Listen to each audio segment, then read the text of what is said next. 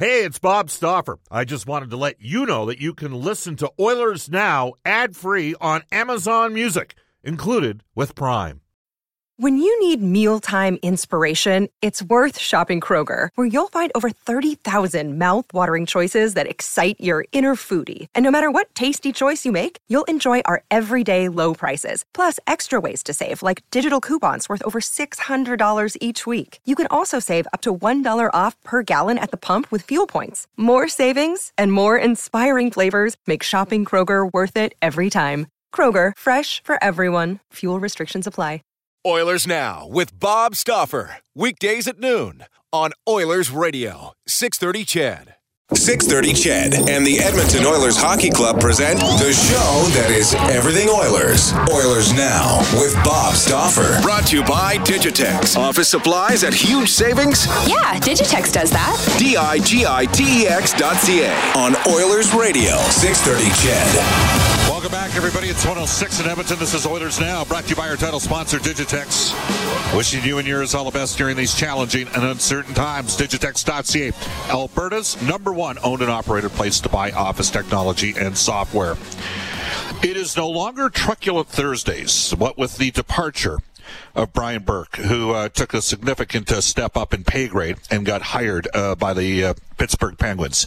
That said, uh, we believe that we have uh, found the uh, the perfect fit for our team in between Louie DeBrusk and George Laraque every Thursday on Oilers Now. As we head off to the River Cree Resort and Casino hotline for our friends at Canadian Power Pack, Alberta's leader in electrical construction service, electrical prefabrication, and solar. And I'll open up by saying it will not surprise me sometime in the next couple years, we might lose uh, this guest who's going to become part of our team as a regular to an NHL organization from the NHL network. We welcome back to the show and to the show, Kevin Weeks. Hello, Kevin. How are you doing? Stauff. What's going on, man? I'm doing well. Hopefully, everybody uh, back in Alberta is doing well too. Yeah, uh, and and you have a connection to Alberta, and we should maybe explain that to our. Li- and, and, I mean, this is something that uh, post-dates the time, I guess, that uh, you know you used to work in the Hockey Night in Canada broadcasts uh, out in sort of the late 2000s, early 2010s before you went to the NHL Network. But you do have an affinity for our part of the world out here, don't you? yeah, one of us in our household, and it's not me or our cat, but uh, my spouse Megan. She's she's from out there. She's from Calgary, actually originally Whitehorse. So they got family in Whitehorse. They have family. Uh, they lived in St. Albert for a while too. They have family in and around Edmonton and St. Albert, and uh, and also Red Deer too. So so yeah, I've, that's that's the one side of our family. So I think I mentioned to you this a few times prior. I've had a chance to get out there a lot more than people would probably recognize. Unfortunately, now with the borders being closed, it's a little more challenging with both of us working here in New York. But uh, spend a lot more time out there than than your listeners and the hockey fans out there would know, and enjoy my time out there. So I am an unofficial slash official Westerner as well, uh, by way of Meg and her family. So it's really cool. Small world, man. Absolutely. Uh, you feeling any pressure replacing Berkey? no, man. You know what? Once you play goalie, I, don't think there's very much pressure in anything. Oh, well done. Yeah. right. So, so yeah, no. Uh, congrats to him. That's awesome. That's great for him. Uh, it's certainly great for the Penguins, and they uh, they're a top tier organization that's had a lot of success. So, wish him and them nothing but the best going forward.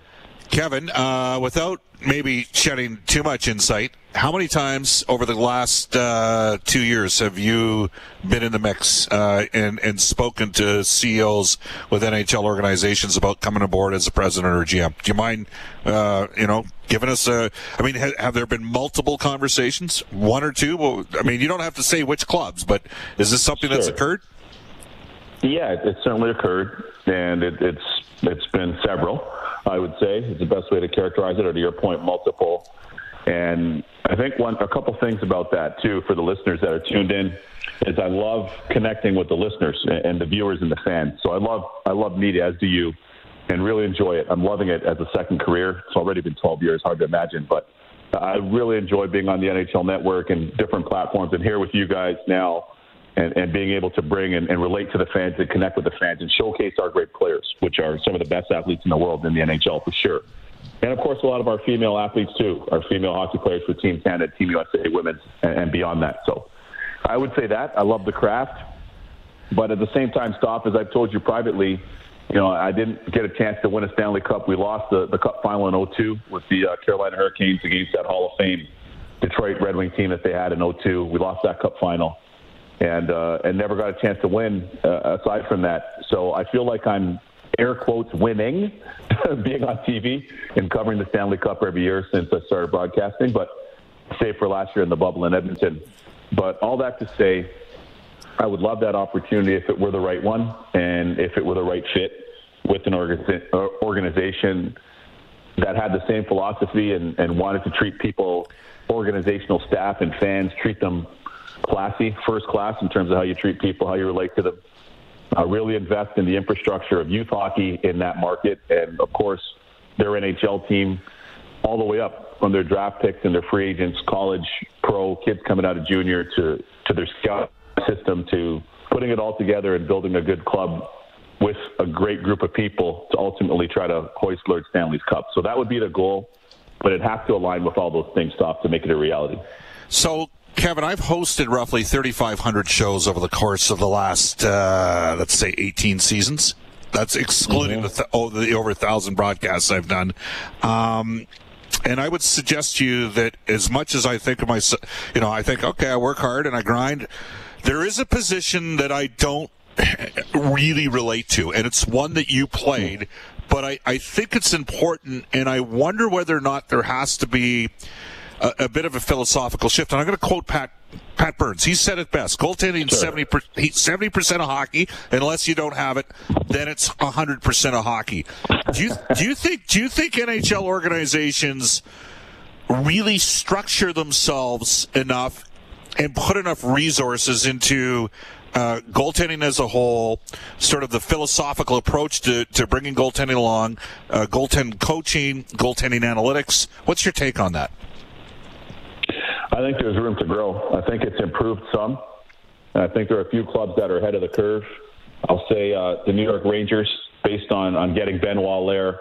And, and I had Benoit Allaire there. And of course, we had this guy by the name of Henrik Lundqvist who came in and it was money uh, from, from day one up until, unfortunately, he had to stop playing, as you know, due to the heart surgery that he recently had. But the, the New York Rangers were ahead of the curve that way as an organization, without question, just based on the resources the respect for the position, the respect for what Benny had to offer and what he has to offer.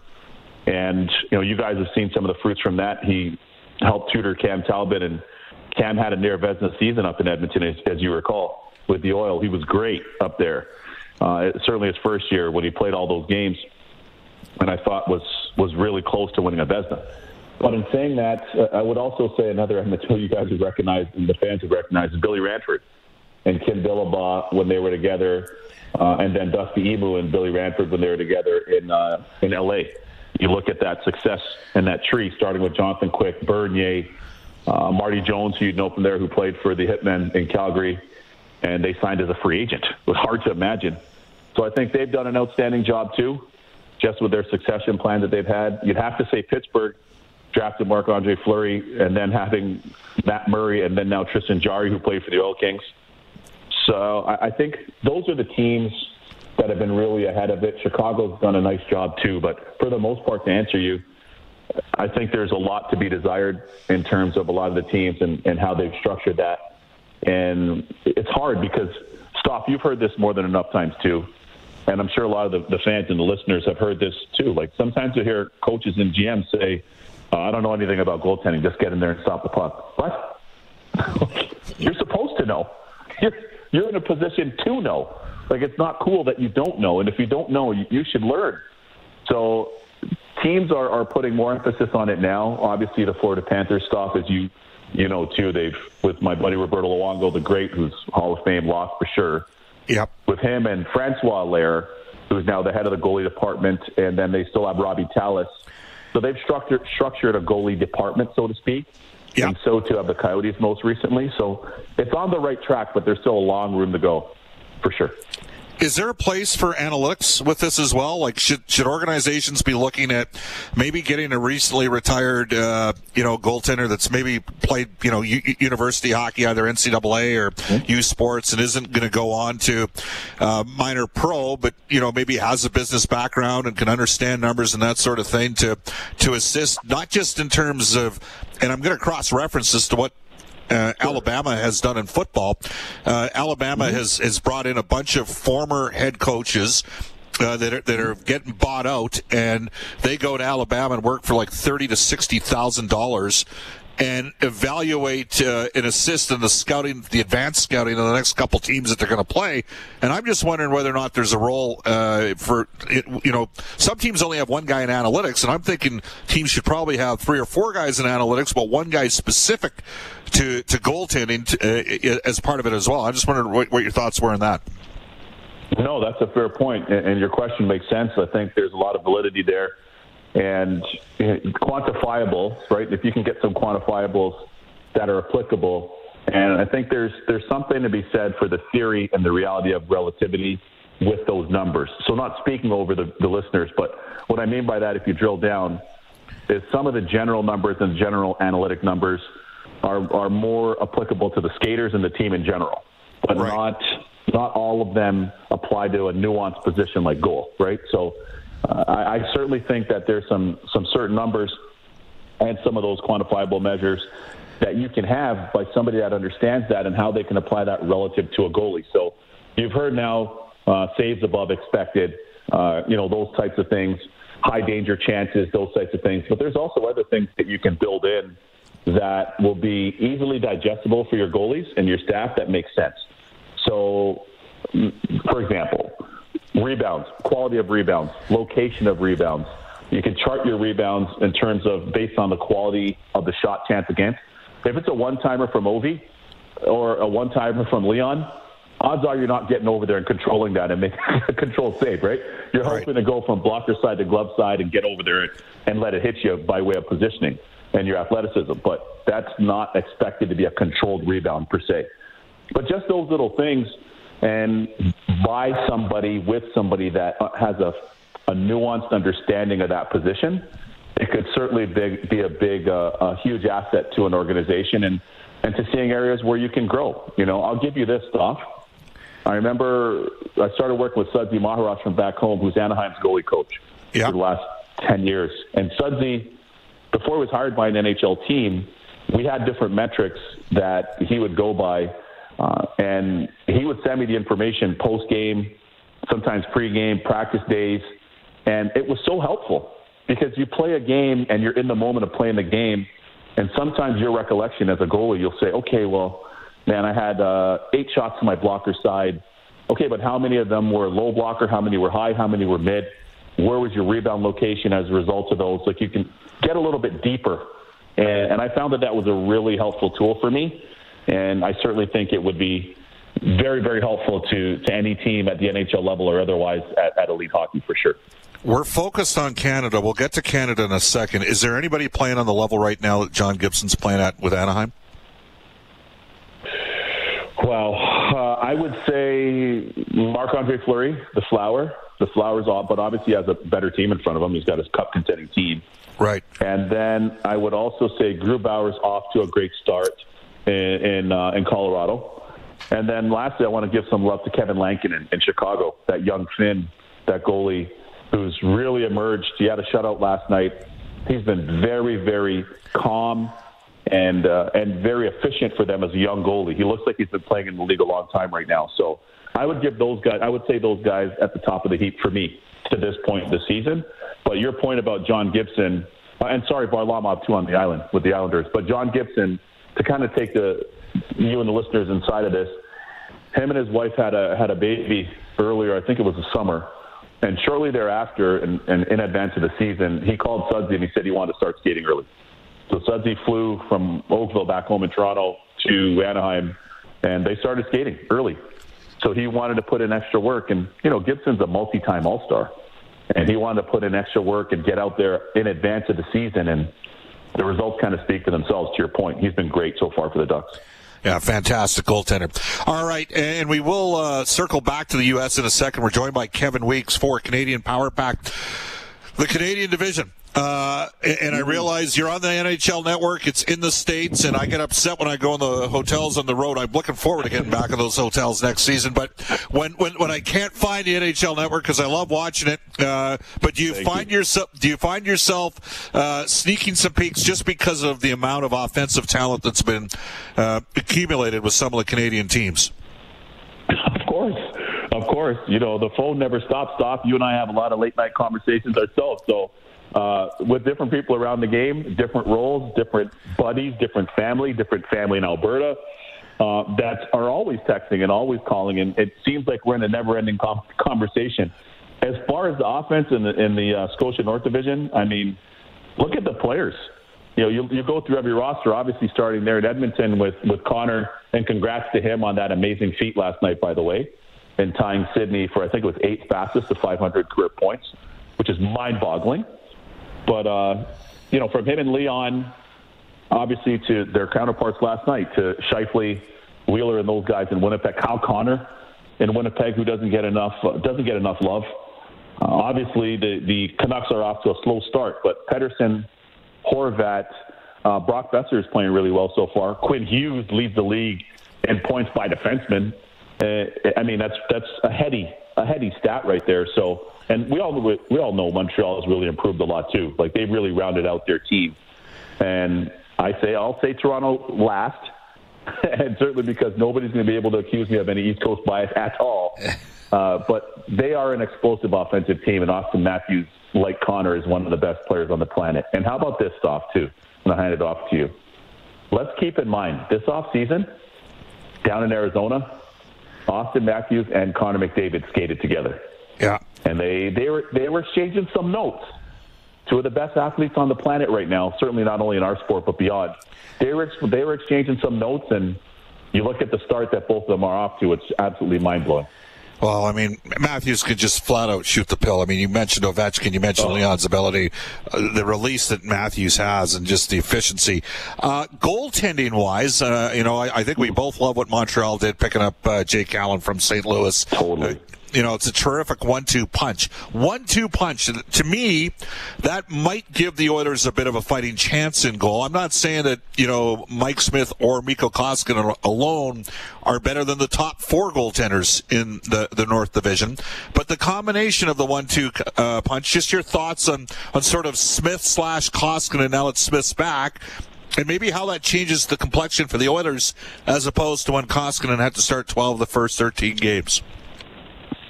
Yeah, I think the one-two punch uh, is really, really helpful. I mean, listen, you named it. We, we all know that Carey Price is elite. He's had a great career. At times, Jaro Halak has been with him and, and played exceptionally well in Montreal in his early days. And then bringing in Jake Allen, it changes the whole equation because you don't have to overextend Carey Price. And Jake Allen's been excellent for him, too. Now, in terms of the, the return of Smitty to the net for the Oilers, I certainly think that helps them. Yeah, to your point, that alleviates some of the pressure – that perhaps Koskinen was facing. And we all know the first Smitty's first two games back, he was outstanding. And I thought he should have had one yesterday, but aside from that, he played really well yesterday too.